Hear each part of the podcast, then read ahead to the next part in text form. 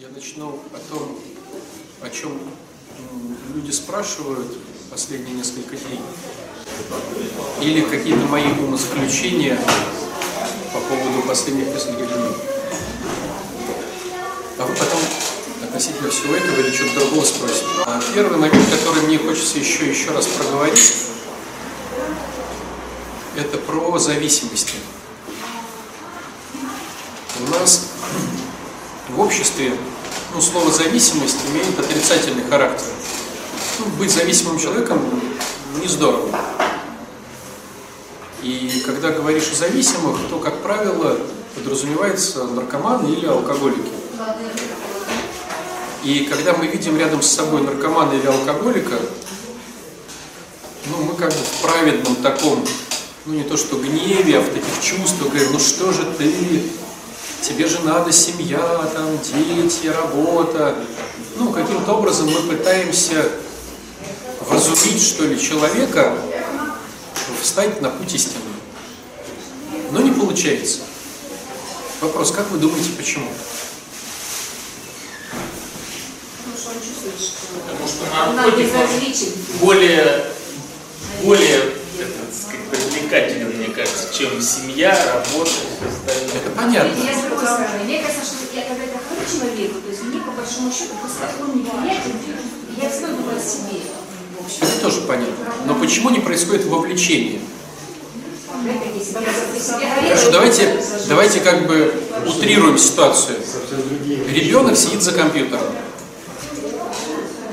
Ну, утрируем ситуацию. Вот есть ребенок, он сидит за компьютером. И мы говорим, да ты что? Смотри, какая погода. Люди там на роликах катаются, на скейтах, кто-то там, у тебя же сейчас экзамены на носу, там, ЕГЭ у тебя, да, у тебя же еще институт, ты вообще решил, что там с институтом, там, ну, начинаем его. А он реально там в этих пулялках сидит и еще раздражается, что а, ты его это самое. Ну, мне кажется, просто. Зависимый, любой зависимый будет общаться с тем, который, по крайней мере, тоже зависим. Он его почувствует своим. А почему не происходит у ребенка вовлечение, казалось бы, умные вещи? Ну вот ребенок встал бы, что и пошел, перестал играть, что ли? Нет, вот смотрите, я сейчас не про то. Вот ребенок сидит, играет за компьютером, денно и ношно, мы ему что-то говорим. А почему у него не происходит вовлечение? То есть он послушал бы родителей и сказал, а правда, что это я сижу за компьютером? Ну,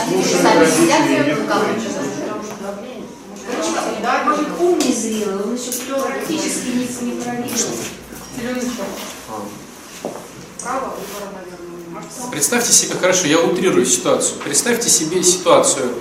Вы весите сто пятьдесят килограмм. Жердяй. Подходит к вам другой жердяй сто пятьдесят килограмм. И говорит, да коли ты будешь жрать это все это? Ты чего? Ты же портишь свое здоровье. И этот жердяй начинает объяснять вам, как жердяю, что надо перестать жрать. Точно. Произойдет ли вовлечение? Я хочу этим примером показать, что все зависимы. Все зависимы, друзья. Просто одни зависимы от игры, другие зависимы от еды, третьи зависимы от наркотиков, четвертые зависимы от работы, пятые зависимы от сериалов. То есть сложность заключается в том, что мир, так как он, ну, сложный сам по себе, то в этом мире существуют как светлые полосы, когда мы радуемся, так и темные полосы. Шестые зависимы от того, как рассказывать, как правильно надо жить. Да. Да, учителя. Так вот, получается, что это называется поднятие самооценки за счет... Да. Так вот, получается, что так как в темной полосе жизни встречаемся все мы с вами периодически, то надо каким-то конструктивным образом выходить из этой темной полосы. А мы же не умеем выходить конструктивно. Кто нас этому учит? Нам легче либо обвинить кого-то в этом всем, либо, какие еще бывают методики, либо забыть не увидеть это все, ну, либо как-то спрятаться. И наркотик, который мы принимаем извне, неважно какую, еда, алкоголь, отношения, работа, он помогает нам отвлечься от реальности. Да. Получается, все мы с вами имеем деструктивные схемы ухода от реальности. Все имеем. И все ими пользуемся. Кто и не знает, что такое реальность. Да. Но мы это имеем. И получается, у каждого из нас есть свой наркотик. И получается, допустим, мама, у которой наркотик сериал, объясняет мальчику, у которого наркотик игра, о том, что наркотик игра плох. Он, может быть, так не понимает, но на уровне более глубоком у него нет доверия к этой информации, потому что толстяк говорит толстяку.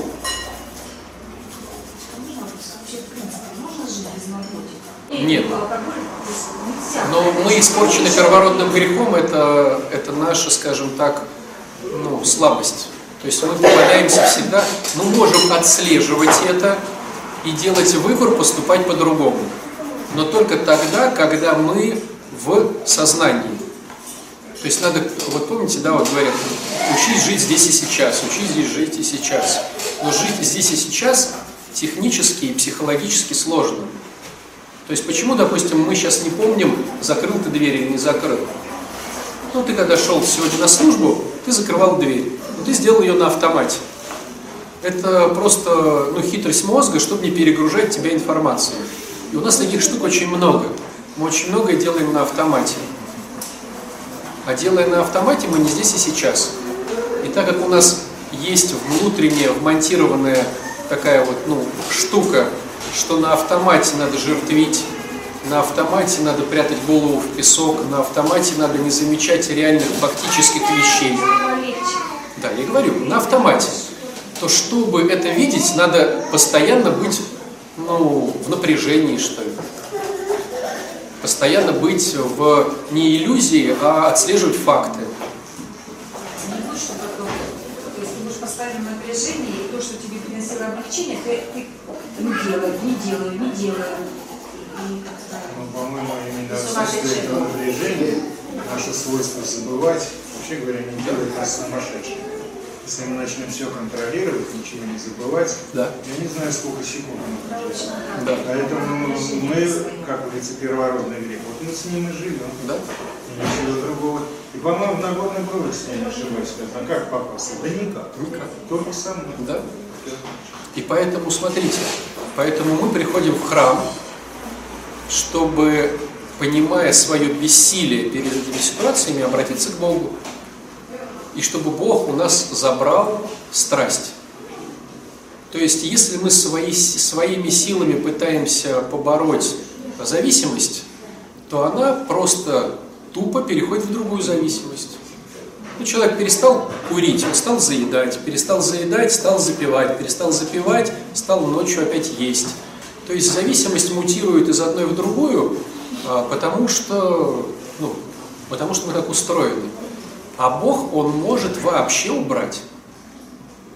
Но я сейчас вернусь к началу разговора, почему не происходит вовлечение, потому что жердяй говорит жердяю. А вот смотрите, в программе, допустим, двенадцать шагов вовлечение происходит. Почему? Потому что подходит алкоголик, выздоравливающий, к алкоголику невыздоравливающему и говорит, я такой же, но у меня получилось. И вовлечение происходит, это, грубо говоря, к жердяю сто пятьдесят килограммов, подходит человек семьдесят килограммов и говорит, у меня тоже нарушен обмен веществ. Я тоже был сто пятьдесят килограмм, но смотри, какой я сейчас. И он ему говорит, а ты как мог? И начинается вовлечение. То есть, если вы хотите, чтобы ваши близкие каким-то образом начали выздоравливать, должно произойти от вас вовлечение. Вы сами должны начать выздоравливать. На этом устроена вся как христианская история, так и всех других. Ну, сейчас это называется так грамотно вирусная реклама. Она передается, когда ты воодушевлен, и ты как бы своей вот этой воодушевленностью энергетикой передаешь какие-то посылы другим людям. Вот христианство не может передаваться по учебнику. Христианство может передаваться только увидел и хочу так же. Поэтому апостолы пошли и начали всем проповедовать. Вот. То же самое и с трезвостью. Трезвость не передается по учебникам. Приходит один алкаш к другому и говорит. Приходит один наркоман к другому и говорит. Один игроман к другому и говорит. То есть, если ты хочешь, чтобы твои близкие начали выздоравливать, у тебя не остается никаких конструктивных инструментов, но либо надо плыть по течению, чтобы у того человека произошло дно, и он сам начал выкарабкиваться, либо ты можешь начать с себя и похудеть, да, в этой метафоре.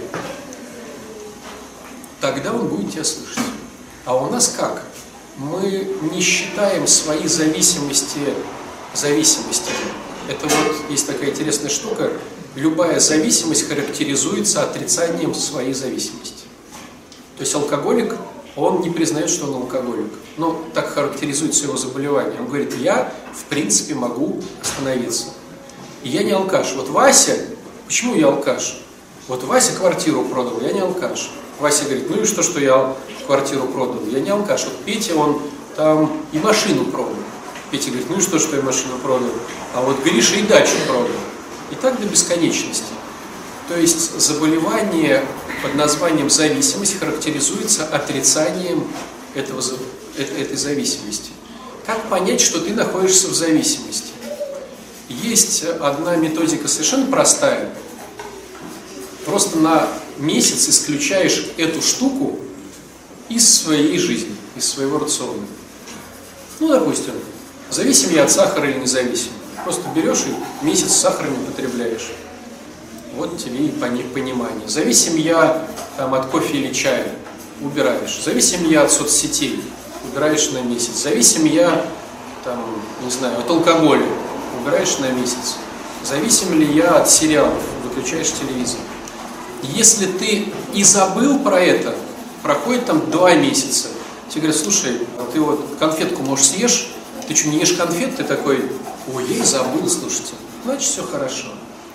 Если ты испытывал тягу в течение всего месяца, ты уже зависимый. А если ты сорвался на эту, там, допустим, конфету, сериал или что-то, ты, ну, как бы, ты очень уже глубоко в зависимости. Вот и проверь себя просто по этим направлениям. Это такой легкий способ. Вот. Более сложный способ заключается в том, что любая зависимость калечит тебя по четырем направлениям. Она, любая зависимость калечит тебя по твоей физике, ну, по здоровью. Ну, допустим, сахар убивает обмен веществ. Да, человек, там, этот взрыв инсулина постоянный, да, либо кто-то толстеет, либо испытывает это как энергетику. Есть два типа людей, подвисших на сахаре. Одни, их, одних раздувает, а другие худые, но едят только сахар. Другие больше ничего не едят. Но те и другие с убором сахара взрывают свой мозг сразу же. Вот. То есть любая зависимость калечит твое здоровье. Любая зависимость калечит твою психику. Любая зависимость калечит твои отношения в социуме. И любая зависимость калечит твою духовность. Вот и посмотри. Ну. Стало быть, если ты хочешь, чтобы у тебя близкие начали браться за ум, тебе нужно отследить, какие у тебя у самого есть зависимости, то есть какие у тебя есть э, инструменты деструктивные, которые помогают тебе уйти от ответственности. Да? Ну, все понимают, да, о чем я говорю? Инструмент, он есть, потому что он тебе помогает, он деструктивный, потому что он тебя калечит. Уйти от ответственности, потому что любая зависимость характеризуется не взять ответственность и не исправить ситуацию. Я лучше поем и выровняюсь. Я лучше посмотрю и вырвусь. То есть ты анализируешь себя, смотришь свои зависимости, начинаешь с ними работать, понимаешь, что это бесполезно, начинаешь обращаться к, к Богу, чтобы Он тебе помог. С Богом начинаешь учиться сдерживать эти зависимости. Ты их уже никуда не денешь, потому что раз они выросли, значит они выросли. Но сдерживать их можно, как диабетик. который знает, что ему есть, что не есть, когда подкалывает инсулин, так, допустим, зависимый человек знает, когда ему надо выспаться, когда ему надо покушать, что вещество ему употреблять не надо, он просто знает эти правила игры. И с виду он кажется нормальным, хотя он уже никогда не станет нормальным. Так и человек, допустим, который с сериалами понимает, что ему сериалы смотреть нельзя, смотрит новости.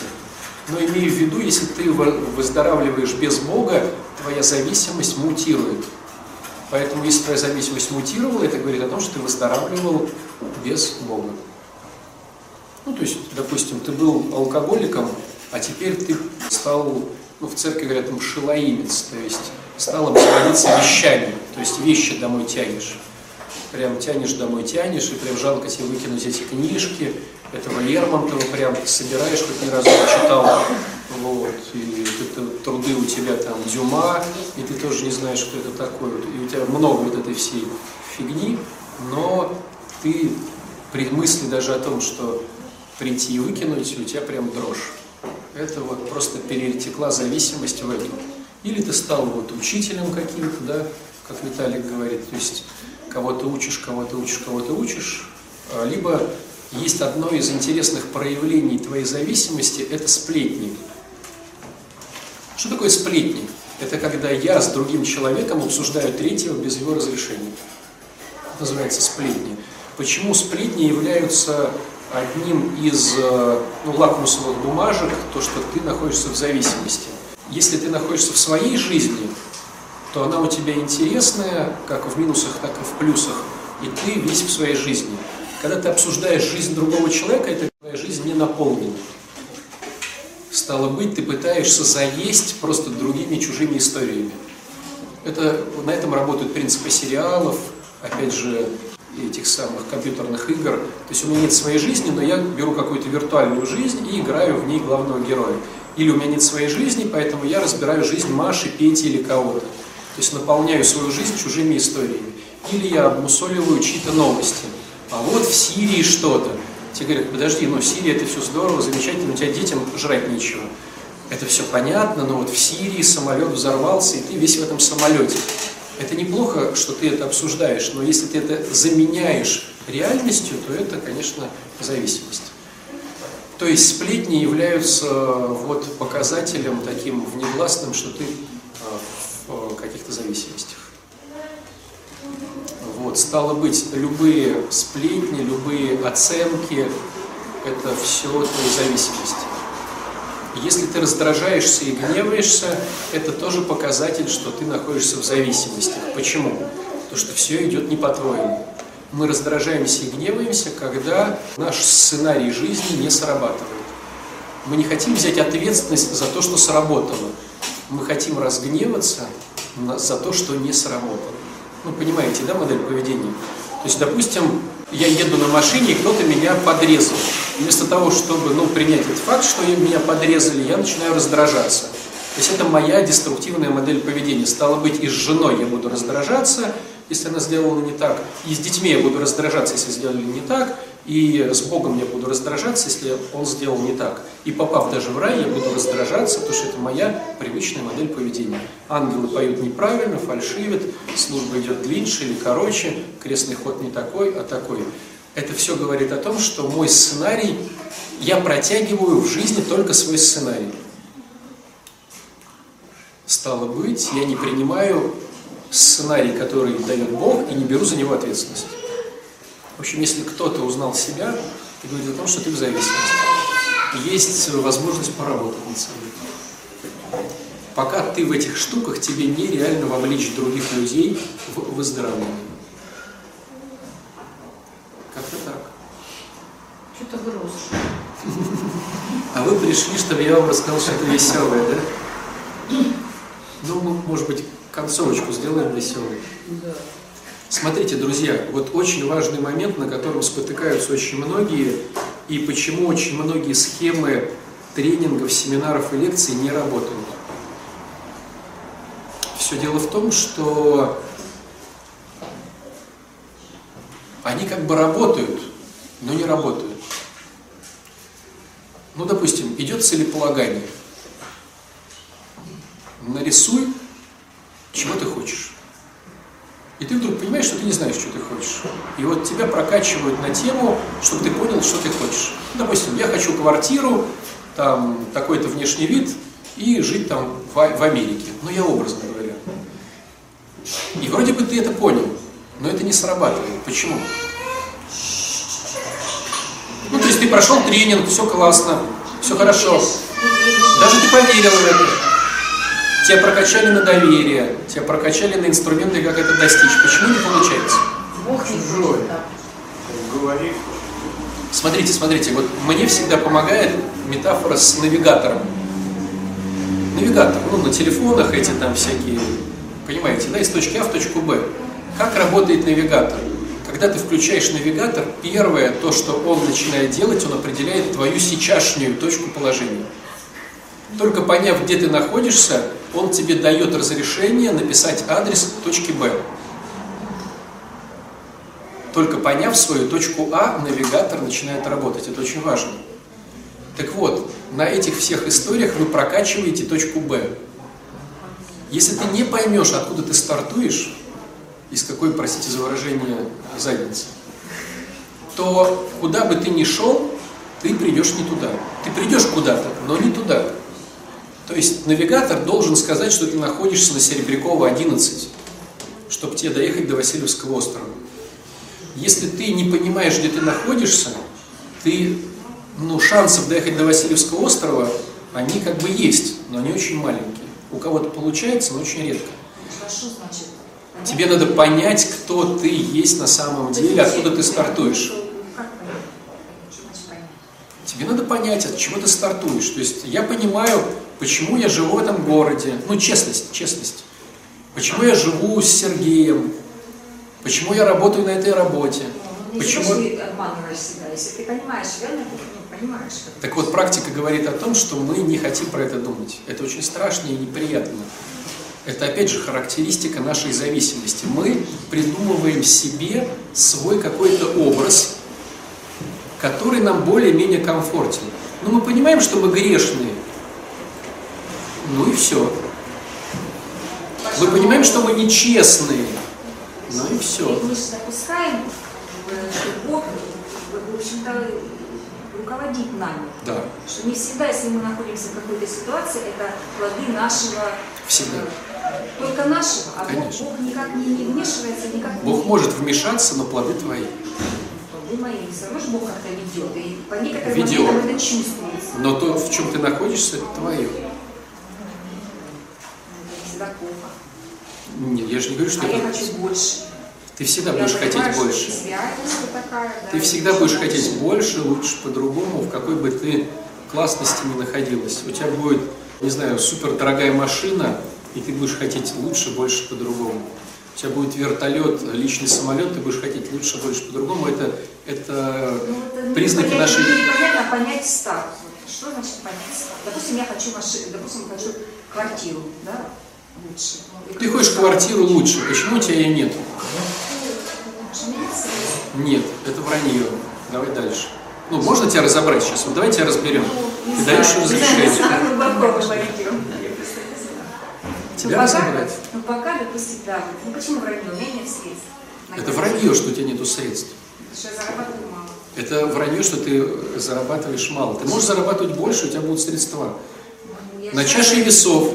Где встать с дивана, допустим, или где взять ответственность, допустим, или пойти на страхи, допустим, ты выбираешь свой привычный вариант. А, потому что я реально себя оцениваю, я знаю, на что я способна. Я это вранье. Знаю, почему вранье? Ну, вся да. жизнь до, до, до определенного возраста, я понимаю. Это вранье. Наташка, это вранье.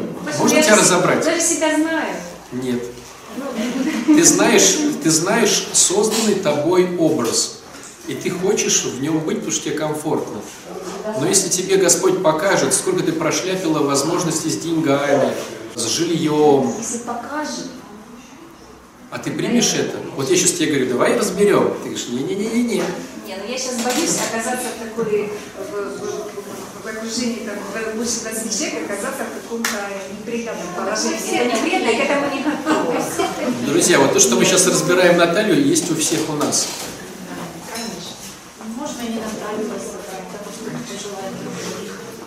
Женщина не страшно. Спасибо. Хорошо, давайте я скажу слово, если я вдруг почувствую, что я не могу отвечать через слово. Не перебивай совсем на самом принципе. Хорошо. А уже принцип не перебивай. Ты понимаешь, что те деньги, которые есть в твоем кармане, тебе, ты довольна этими деньгами?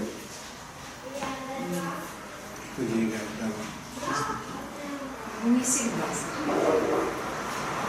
Хорошо. Кто понимает, что он доволен теми деньгами, которые у него есть? Сложная ситуация. Это просто вопрос честности, друзья. Честности, я могу, можно сказать, да? Нет, то, знаете, что ситуация, как правило, может быть, с возрастом. Возникает то, что я понимаю, что я не говорю. Но когда ты начинаешь себя разбирать, ты тут запутаешься и поймешь, что через некоторое, что ты не, таки недоволен, потому что есть ситуация вокруг тебя. Заплакал ребенок, тебе надо что-то делать. Ну, так, чтобы тебя плечо. Сидишь спокойно, думаешь, нет, тебе достаточно. То есть я примитивно сказал. Да всем достаточно. Вот все сейчас мы сидим. Я уверен, что всем достаточно. Всем достаточно, но есть история, что недостаточно. Нет, всегда хочется больше. Нет, нет, нет, смотрите, вот давайте первый вопрос про деньги, он самый такой, ну, явный. Те деньги, которые есть в твоем кармане, ты ими доволен. Я ими довольна, я недовольна теми, которых нет. И ты этому тоже довольна, на самом деле. Смотрите, жизнь да, может дать тебе миллионы. Не про то разговор. Ну, хорошо, давайте я немножко со стороны зайду, чтобы было понятно. Все ли довольны своим жильем? Допустим, Маргарита недовольна своим жильем. Вот смотрите, есть ли понимание, что за все надо платить? За большие деньги надо платить, за жилье надо платить, за машину надо платить, за отношения надо платить, за внешний вид здоровья надо платить. Это все понимают? Стало быть, ты готов выложить те, ну, скажем так, в кавычках, монеты, которые ты готов выложить. Вот и все. Поэтому ты доволен. Просто за другой ты не готов платить. Ну, смотрите, взять дом. Я уже приводил этот пример. Взять большой, классный дом в Стрельне, около, допустим, этого самого э, Константиновского дворца. восемьсот квадратов. Классный дом. Знаете, сколько там стоит КУ? Человек сократил все свои расходы триста тысяч. Если не сокращать расходы, пятьсот тысяч, я поговорю про месяц. триста тысяч в месяц КУ дома восемьсот квадратов. Причем, понимаете, в чем классность христиан? Ну, понимаете, что такой дом стоит примерно пять-восемь миллионов долларов. В чем классность христиан? Христианину Господь готов подарить его, но КУ все равно платит тебе. Я не хочу такую дорогую, я хочу всего лишь комнатную квартиру. Не про то разговор. Подожди, подожди, подожди, не про то разговор. Сейчас поймешь принцип. То есть, чтобы у тебя был дом восемьсот квадратов, шикарный, с бассейном, с тренажерным залом, тебе просто надо платить за него как минимум триста тысяч рублей в месяц. И дом у тебя будет. Если ты хочешь получить хорошее, классное здоровье, тебе надо просто-напросто есть что надо, что не надо, этим ты будешь платить за свое здоровье, и тренироваться как минимум один раз в день где-то.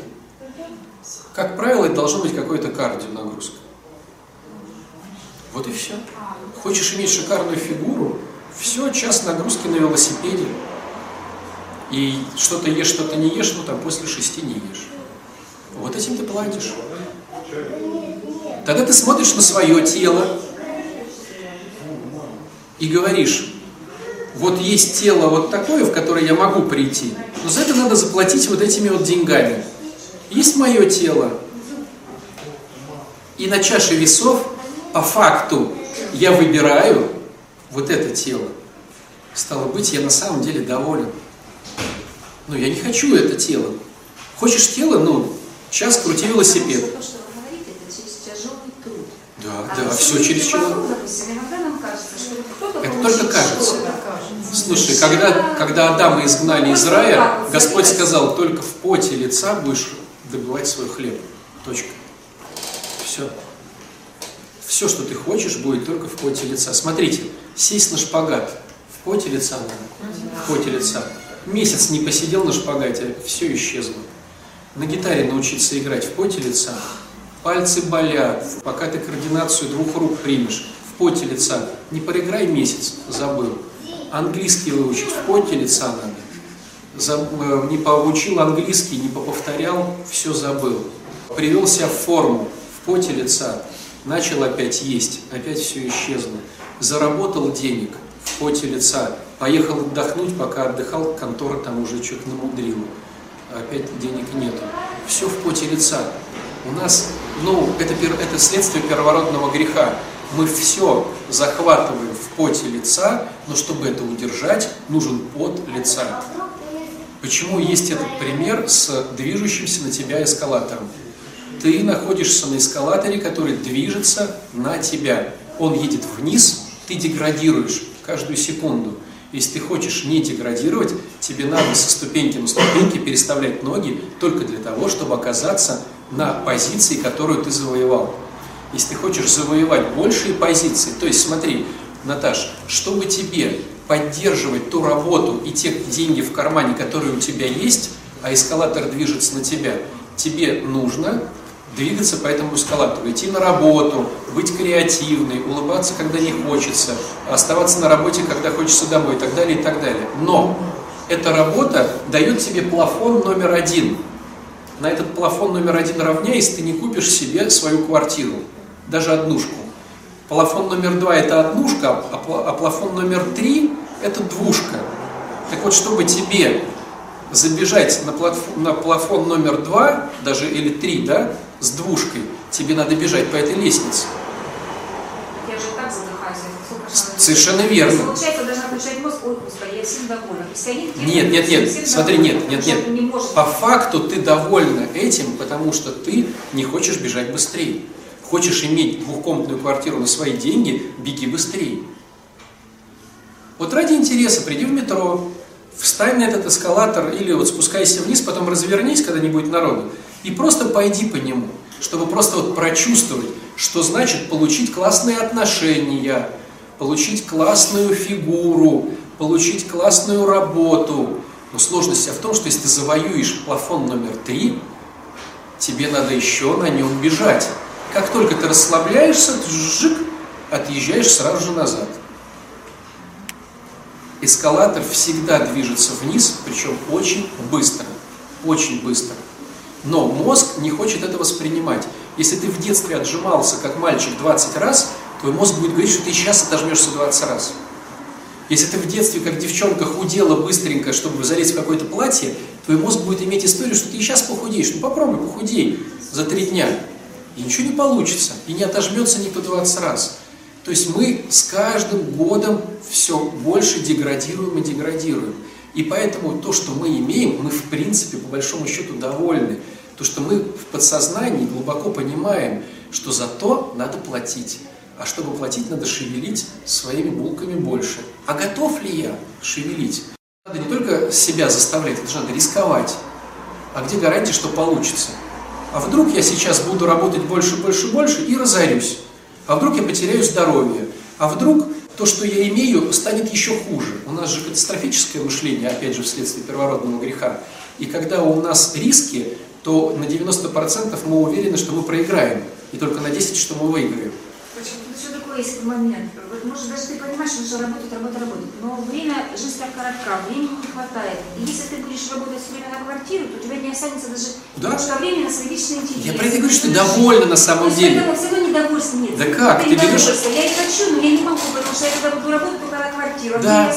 Ты берешь ресурс под названием время и говоришь, Сережа, я тебе сейчас лучше уделю этот ресурс, мы с тобой пойдем, там, допустим, погуляем, чем я останусь на работе. Так поэтому ты и довольна, ты берешь и распределяешь свои ресурсы так, как ты хочешь.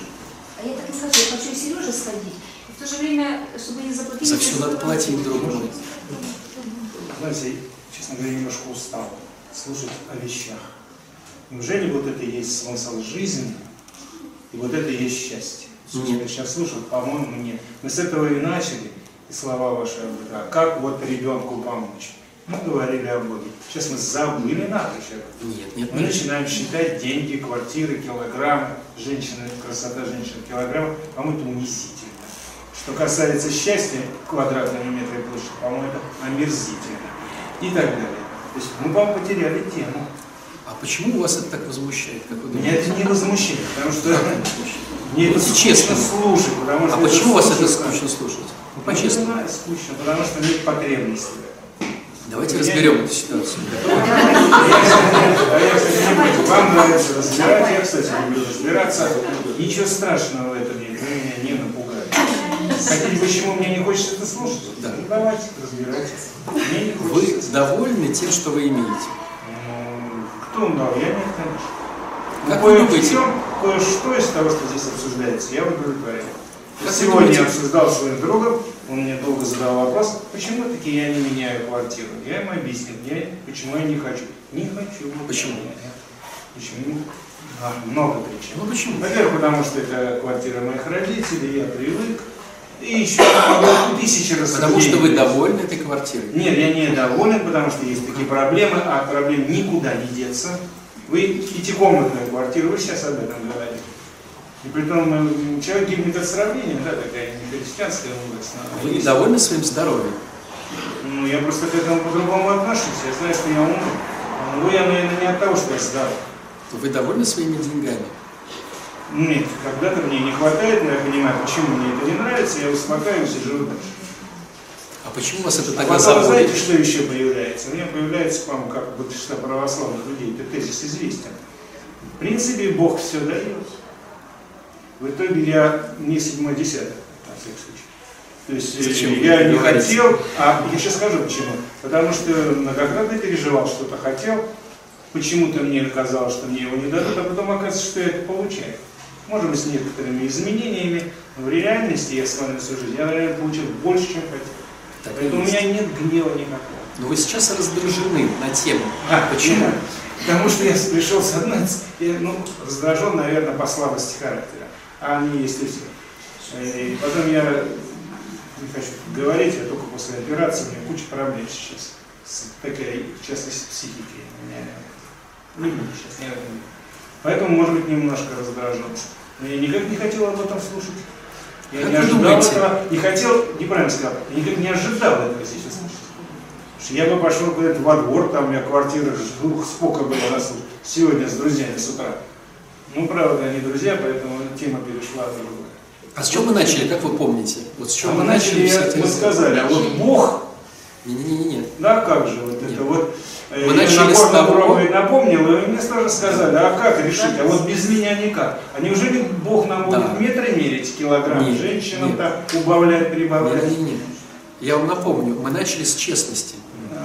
То есть, а, пока ты не будешь честным, ты с Богом не встретишься. Это такая почти философская категория не, честности. Не. Я, по крайней мере, хорошо по своей где-то недостатке образования, может быть... Честность я... по отношению к себе. Я задаю вопрос, почему вы раздражаетесь?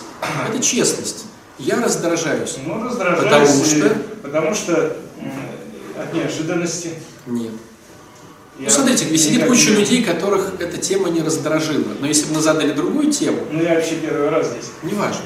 Хорошо, не важно, но так получится. Если понимание, что женщина сто пятьдесят килограмм, когда будут говорить про жирных на этой группе, будет раздражаться. Вот это мне не нравится. Еще знаете, что... Еще раз, подожди. Давайте я расскажу. Знаете, еще что, пожалуй, я вообще думал, что же такое вот меня задело? Вы? Я для этого здесь и сижу. Да, я так вот очень точно, видите, угадал. Не могу назвать человека фактом, которым вы раздражали. Да. Эй, я ничего плохого здесь не вкладываю, да, ничего отрицательного нет. Я имею в виду как стимулятор. Да. Если, если тренер не стимулирует раздражение, тренер, роста значит, не происходит. Значит, мы Смени тренера. Не в церкви, не с батюшкой разговариваем, а вот с психологом женой. Знаете, который занимается этими же вопросами. Батюшка ведет людей к Богу. Чтобы привести людей к Богу, А надо... вот что-то мы про Бога-то, мы килограммы, метры сейчас. Где Бог? Мы говорим про мы Бога. Мы начали, мы упомянули о Боге, да. а он исчез куда-то. Друзья, я заново начну. Чтобы увидеть Бога, надо быть честным по отношению к себе. Ну, с этим вам все согласен. Да. но согласиться согласиться, а принять свою честность тяжело. Я привожу метафору. Женщина, которая весит сто пятьдесят килограмм, будет раздражаться, если будут говорить о лишнем весе. Если будут говорить о деньгах, у нее с деньгами все хорошо, она не будет раздражаться. Там у обоих, а у нее дома ремонт, она не будет раздражаться. Женщина сто пятьдесят килограмм будет раздражаться только тогда, когда будут задевать ее больное. Смотря на вас, что вы раздражаетесь от имущественных вещей, говорит о том, что вы не удовлетворены, и вы в этом имеете какое-то, ну, проседание. Ну уж никак я вам себя здесь представить не могу, и никогда не попытаюсь. У меня есть проблема, конечно. Так вот, начнем заново. Три, вот, четвертый месяц на больничном меня это приводит, конечно, к некоторым выражениям. Начнем заново. Поэтому каждый из нас, чтобы найти Бога, должен честно признаться себе, в чем он находится. Как это делается? Как это делается? Сам ты по себе этого сделать не сможешь. Потому что мозг будет оправдывать. Тебе нужен человек, который будет тебе со стороны это говорить. В твоем здоровье это либо врач, либо тренер. В твоей психике это психолог. В твоем социуме это родственники. В твоей духовности с Богом это священник. И каждый из них, если он тебя грамотно увидит, будет тебя раздражать.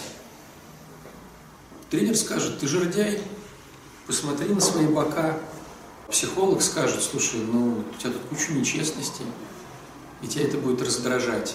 Домашние скажут: слушай, хотим денег, хотим просто, чтобы, ну, в безопасности чувствовала себя семья, и тебя это будет раздражать. Духовник скажет: у тебя там не проработана тоже честность с собой, и у тебя осуждение и злость. Ну, тебя это будет раздражать. Так вот, если человек со стороны тебе что-то говорит обратной связью, и тебя это не раздражает, он не попал. Если тебя это раздражает, он попал в твою больную штуку. Знаете, как врачи, где болит? Коленка болит, и так еще болит. И они прям тыкают туда. Правда, болит. И если у тебя дергается все, значит, попал. Значит, понятно, с чем тебя лечить. Так? Значит, там нерв есть. Там болит в другом месте. Но мы что говорим? Ах, он сволочь, тыркнул меня туда. Там и так болит.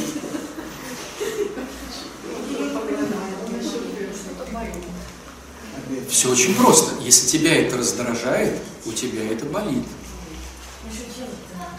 Ну вот Наташе сказали, она, ей деньги достаточно, она начинает раздражаться. Все заметили, что Наталья раздражалась?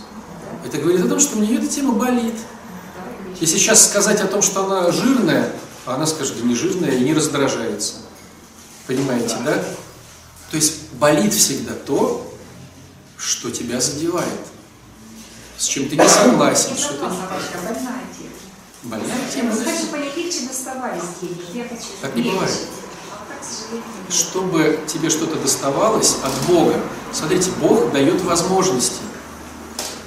Допустим, тебе нужны деньги, и Господь даст тебе возможность новой работы.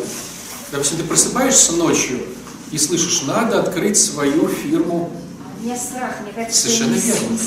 Не Но страх ли у тебя? Как мы назовем страх, Наталья? Уверенность. Недоверие Богу. Слабоверие. Если бы мне Бог сказал, то есть, если бы ночью просыпается Наталья, стоит Архангел Гавриил с пальмовой веткой и говорит, и так щекотит тебя в носу, ты такая проснулась, и он говорит: получите, распишите. Да, я передаю тебе, открой свою фирму. А я сразу думаю: ага, ведь я читаю в книгах, подождите, ведь эти темные силы могут превращаться в ангелов света. Хорошо, ты устроила испытание Архангелу Гавриилу, он все их прошел. И говорит: но все же теперь послушай меня, раба Божия. Я к вам подойду и скажу: приходи, Гавриил. Да, ты подходишь к батюшке, он говорит: думаю, надо его послушаться. Вреди образование. И она тогда пойдет искать другого батюшку.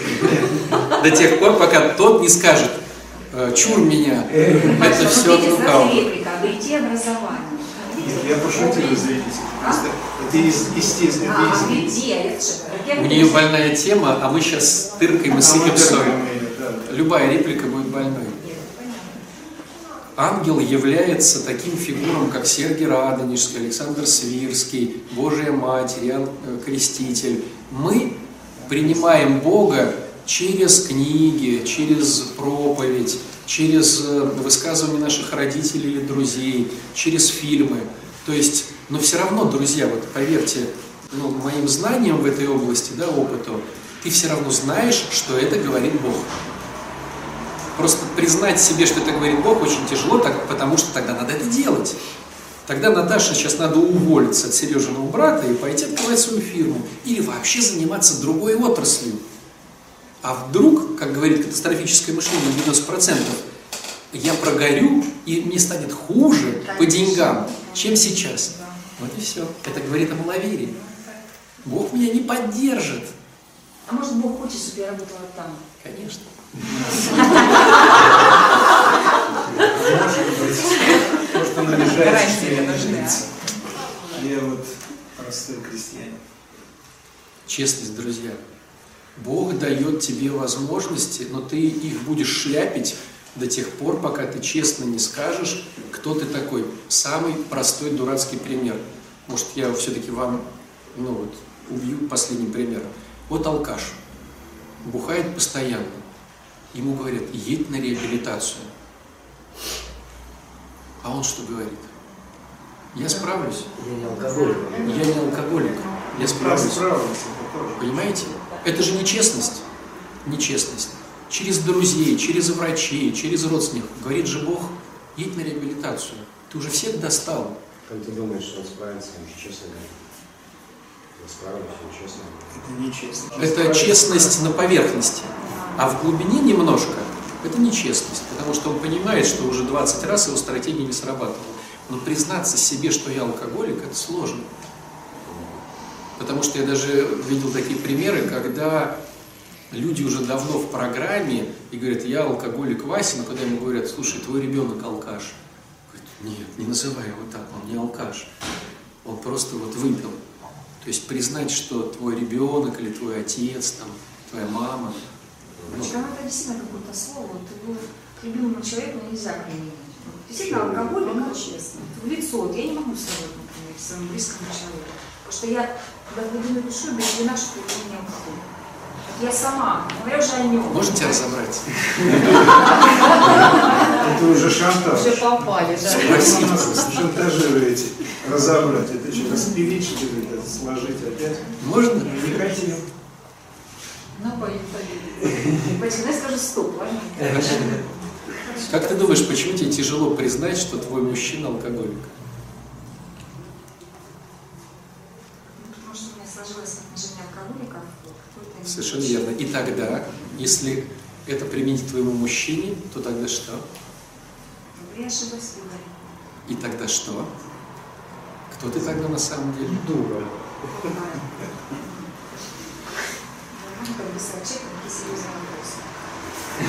Если я признаю, что ты выбрала алкоголика, а алкоголики все плохие. Поэтому он для меня не алкоголик. А если бы он был алкоголиком? Да, да, да, да. А есть картинка него. И вот пришла бумага, да, и пришла бумага, что он алкоголик, и ты поняла, что он алкоголик, тогда что? Гипотетически.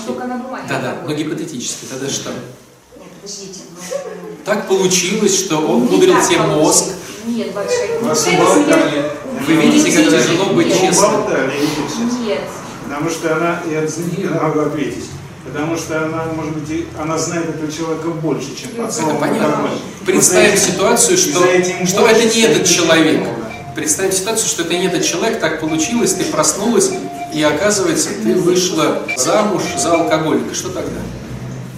Любит и терпит, мол, что делать. Нет, почему так страшно признать? Ну, группа может дать обратно? Потому что, что будущее... Потому что надо само что-то делать. Потому что... Что нет, еще лучше. Я лохушка. Кого я выбрала? Кого я выбрала? Я нереально, ну, что... Конечно. А я знаю конкретно примеры совсем другие. Я конкретно спрашивал и говорят, ну, что делать? Бог дал. я буду терпеть его. Вот. А он какой хороший да. человек. А детей он своих да. любит. Кстати, на работе его уважают. Совершенно верно. И, и еще могу... Почему я не признаю, что я его выбрал? Я согласна с вами. Вот, но у вас сложно на раздражение. Тогда это уже зависимость, прочего, зависимые мы все. Давайте скажем, что вы от этого не избавитесь никогда. Любовь это тоже зависимость. И тогда что? И тогда что? Нет, тогда я-то кто? Да? И тогда мне надо будет уходить от него, тогда у меня еще что-то впереди может светить. Он тоже признался, простите за такое обращение, батюшки, но он сказал, что он за цель вас раздражать, раз ровно сейчас к этому. Нет, ну конечно. Человека будет, вы знаете лучше, чем кто-либо из нас. У меня будет недовольство собой, потом это недовольство проскальзывает. Ты виноват, потом я возвращаюсь Господи. опять, нет, я, нет, все-таки нельзя было говорить. А какой конструктивный выход, Наташа?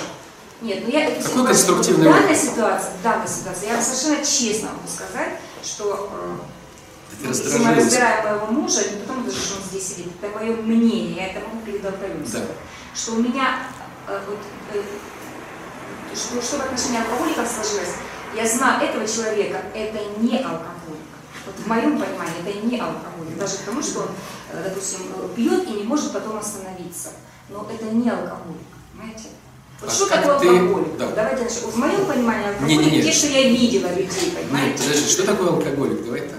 Ну, если это просто человек, который не может, либо выпивает, не может остановиться, ему надо обязательно пить, он не может самостоятельно остановиться, пока он... Что такое диабетик? Ну, это человек, который уже, наверное... Можно сказать, что диабетик это... Я считаю, что диабетик это тот, кто толстый. Нет, это обмен веществ у человека... А я считаю, а я считаю, это тот, кто толстый. А я живу с человеком худым, он не диабетик. Ему говорят, подожди, он же на инсулине.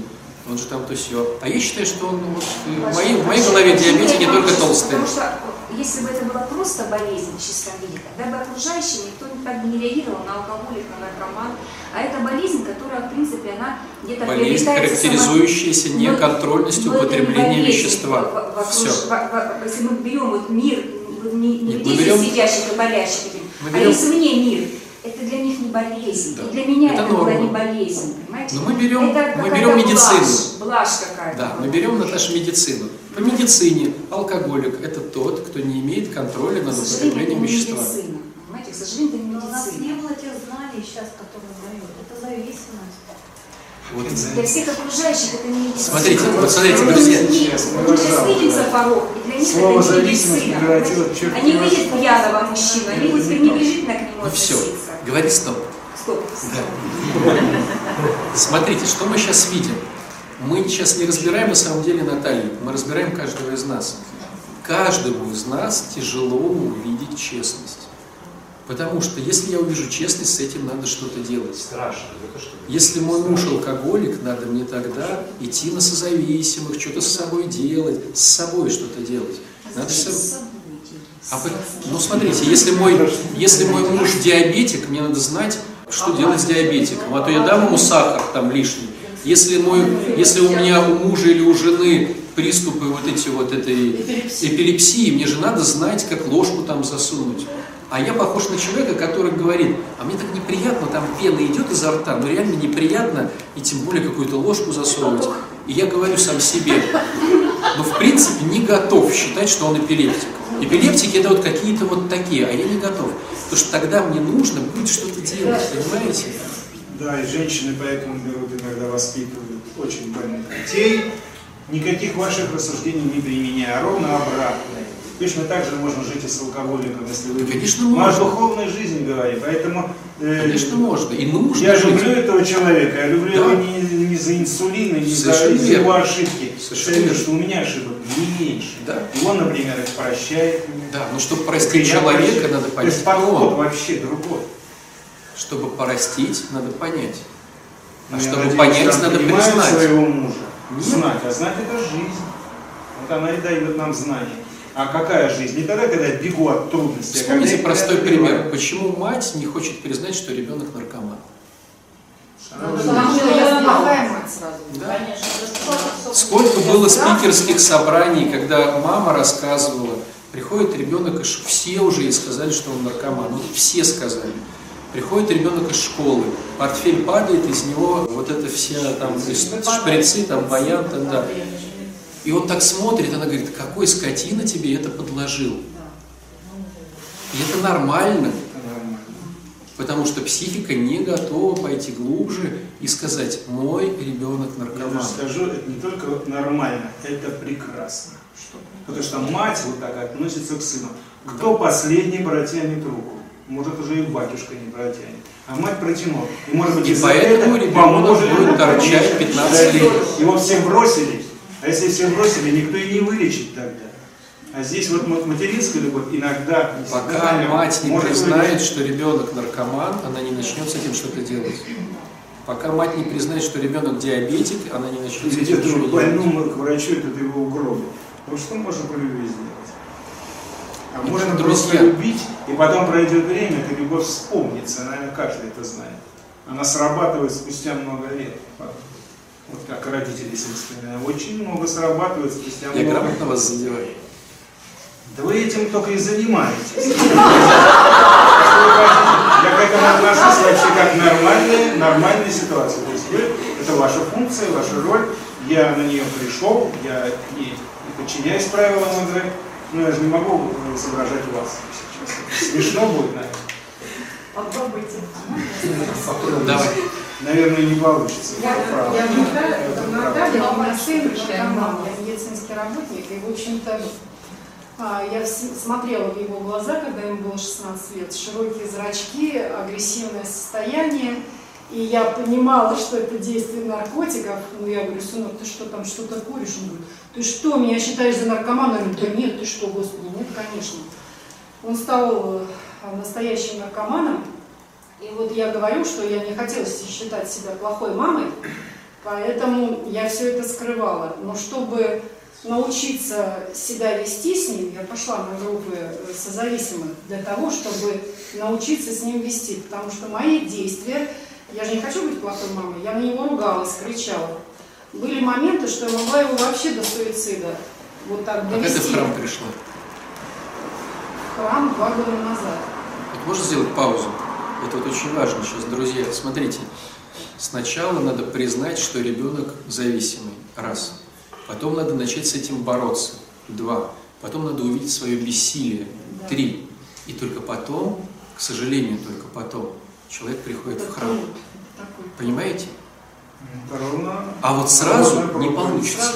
Вот здесь не получается Бог. Я сначала признаю, пока не признал, не начал сопротивляться. Сначала надо было признать, сколько он пробыл наркоманом, чтобы ты признала, что он себе признал, что он наркоман. Десять лет. Десять лет. На честность признать, что я мать наркомана. Десять лет. Сколько потом в программе ты еще была? Два года. И потом пришла к Богу, да? Да, вот именно сейчас такой пример. Вот десять-двенадцать лет потребовалось в честности прийти к Богу. Понимаете? Вот зачем нужна честность. С честности все начинается. Если я и дальше буду признавать, что ребенок не наркоман, я и не буду с этим бороться, а не, боря, не борясь, я не увижу бессилия и не приду к Богу. Вот и все. А зачем мне Бог, если я сам могу? Понимаете? Все начинается с честности. В виде честности начинаешь сопротивляться тому, чего ты не выбираешь. Сопротивляясь, ты видишь свое бессилие. Начиная быть бессильным, ты обращаешься к силе более могущественной, чем ты, то есть к Богу. Вот и весь путь. Самое удивительное, что этим, возможно, мама помогает своим детям. Ну вот когда вы понимаете, вот со мной происходило то же самое, пока я не поняла то, что я наркоманка. Зависимая, да, я не начала никаких действий, они меня тоже пытались там как-то там что-то, и потом в итоге все двери начали закрываться передо мной, то есть только тогда, когда были приняты вот именно такие меры, когда они признали то, что бесполезно меня там как-то уговаривают, что мне нужно самой принять этот шаг, и вот только тогда, когда меня все отвернулись, я пришла и сказала, все. Теперь как бы, я созрела хоть куда-нибудь меня, ну как бы вот, вот так вот. Пока я сама не узнала, что мне нужна помощь. Все начинается с честности, друзья. Честности. Давайте еще да. раз. Сначала ты в честности видишь это. И есть два типа людей. Кто-то говорит и хорошо, А кто-то говорит, я с этим не согласен. Ну, допустим, приходит женщина и всем заявляет, что у нее нет мужчины, и она несчастна. И когда ей показывают, что в принципе она очень даже счастливый человек, она не тратит деньги на него, там не слушает его. И есть женщины, которые говорят, ой, спасибо, что вы мне объяснили, а я вот все жертвлю уже пятнадцать лет, и классно, я без мужика, и вот прям перекрестилась и ушла довольная. Есть люди другого плана, они говорят, я понимаю, что без мужика легче, но я так не хочу. Следующий этап. Она начинает искать мужика. И она видит, что она бессильна, потому что ей тяжело. Она нашла, он ушел, нашла нового, ушел. Здесь какие-то дурацкие, здесь выбрала зависимого. И вот, видя свое бессилие, а человек амбициозный товарищ, он думает, что он очень сильный. Но видя реально свое бессилие, ты только тогда, к сожалению, только тогда обращаешься к Богу. То же самое с деньгами.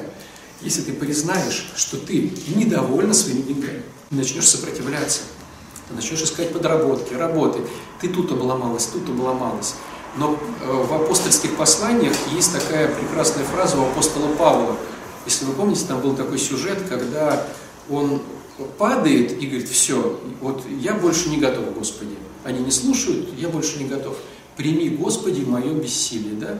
И Господь говорит э, такую фразу, она не совсем понятна, если читать поверхностно. Сила Божия в немощи человеческой совершается. То есть, когда ты признал свою немощь, и ты говоришь, все, Господи, я не рулю. Вот я не рулю, все. Он говорит, ну, тогда буду рулить я. То есть, сила Божия совершается только по признанию человеком своей немощи. А чтобы признать немощь, гордому человеку нужно двести раз набить шишки и сказать, все, Господи, но двести первый просто уже башка расколется, как орех. Согласен, рули. Это в программе называется первый шаг. Да? Я признаю свое бессилие перед контролем да, над веществом. Все, Господи, давай. Вот буквально, я признаю свое бессилие, вот у меня есть прелесть какая-то греховная, да, я признаю свое бессилие. И на что я рассчитываю, что такие я вот признал, теперь такие потребности не будут. Не-не-не, он даст возможности с ней работать. Я, правда, наделался, думал, один вариант для себя, логический, он должен дать мне от нее избавиться. Не-не-не, а он даст возможность какую-то, либо избавиться. Это я вообще почти о себе сейчас говорю, конкретно. А как вот с этой прелестью? Вот она меня съедает. Возможность. Вот смотрите, допустим, пример. Я и осознаю это все. Вот, допустим, я понял, что мне не, не заработать, да? Не, заработать. Ну, допустим, пример, да, чтобы понятно было. Ложится. Вот смотрите, да? Я, мне нужны деньги, я понимаю, что мне не заработать. Я хочу помолиться, утром проснуться и под подушкой, чтобы были деньги. Так не работает. Я проснусь, мне позвонит друг и скажет, есть вакансия. То есть, в вашем варианте, допустим, ну, допустим, болезнь, да? Вы проснулись, и вдруг вы видите передачу по телевизору и говорят, есть где-то там какой-то тренажер, который, если использовать десять лет, образно говоря, то тогда поправишься. То есть нам Господь дает возможности. Он не дает денег под подушку, потому что мы не святые. Допустим, если Спиридону Тримифунтскому он взял там змею, и она превратилась у него в мешочек с деньгами, нам дают возможности. Я иду мимо столба и вижу объявление, требуется кто-то. Или там услышал по радио, друзья позвонили. Когда я молюсь, нам дают возможности. И если я воспользуюсь этой возможностью, Бог поддержит.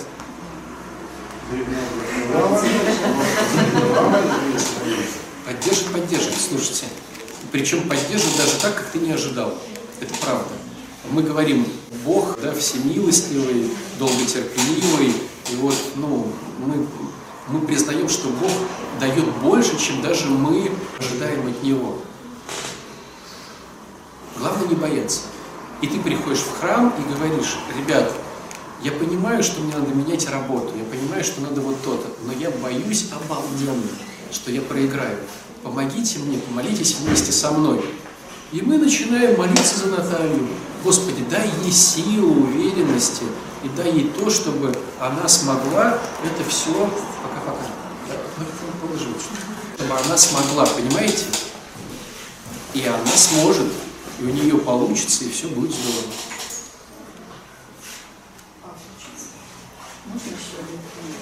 Либо она умрет. Это тоже может быть хорошо. Нельзя. Как нельзя? Сейчас нельзя. Но мы же, понимаете, свой сценарий протягиваем. А потом через десять лет Наташа живет в Африке, открыла православную какую-то миссию и лечит детей-алкоголиков. Бедуинов. И говорит, если бы мне десять лет назад сказали, ну вот я могу просто вот, да, свое продемонстрировать. Если бы мне пятнадцать лет назад сказали, что я буду заниматься алкоголиками и наркоманами, я бы сказал, ну почему я-то, Господи? То есть, если бы мне пришел Архангел Гавриил, веточкой бы меня за нос бы разбудил бы. А я же спрашивал его, я же говорил, ну все же священники чем-то занимаются. Дай мне, Господи, путь, которым я буду заниматься. Если бы он мне пятнадцать лет назад сказал, алкоголики и наркоманы, я бы сказал, что-то не туда письмо пришло, ты что-то перепутал, Архангел Гавриил. Где я, где алкоголики и наркоманы. Я буду в Санкт-Петербурге, вот. Я буду замужем, вот. Я буду сидеть на группе. Да, с этим батюшкой раздражительным. Понимаешь? И может быть это будет Африка. Может быть, ты сейчас уволишься, чтобы просто открыть свой бизнес, а это будет Африка, миссия и детишки. И мы этого не знаем. Вот почему наша задача учиться не ожидать. Мы помолились и расслабились. И Бог нас ведет, встречает с людьми, знакомит. Мы где-то болеем, где-то получаем денег, где-то выздоравливаем, где-то уезжаем, приезжаем. И потом, хоп, ты смотришь назад и говоришь, да ладно, где я, а где Африка? Все говорят, белая леди нас излечит. Я как понимаю, вы считаете, что... Подожди, подожди, брат, подожди. Ты пришел. Не надо встревать в группу, она сейчас заканчивается. Подожди. Будь тактичным просто. Значит, если я слышу колокольчик. Или если, понимаете, если бы я обладала какими-то способностями такими вот. Вот у меня есть какой-то дар, да, а я вот сижу там на работе, я занимаюсь ерундой, а это дар у меня, а я его, понимаете, не знаю, что это вот неопределенность, потому что всего, я не знаю. Знаешь. Все его друзья все знают, просто боимся в этом признаться, потому что с этим надо будет что-то делать.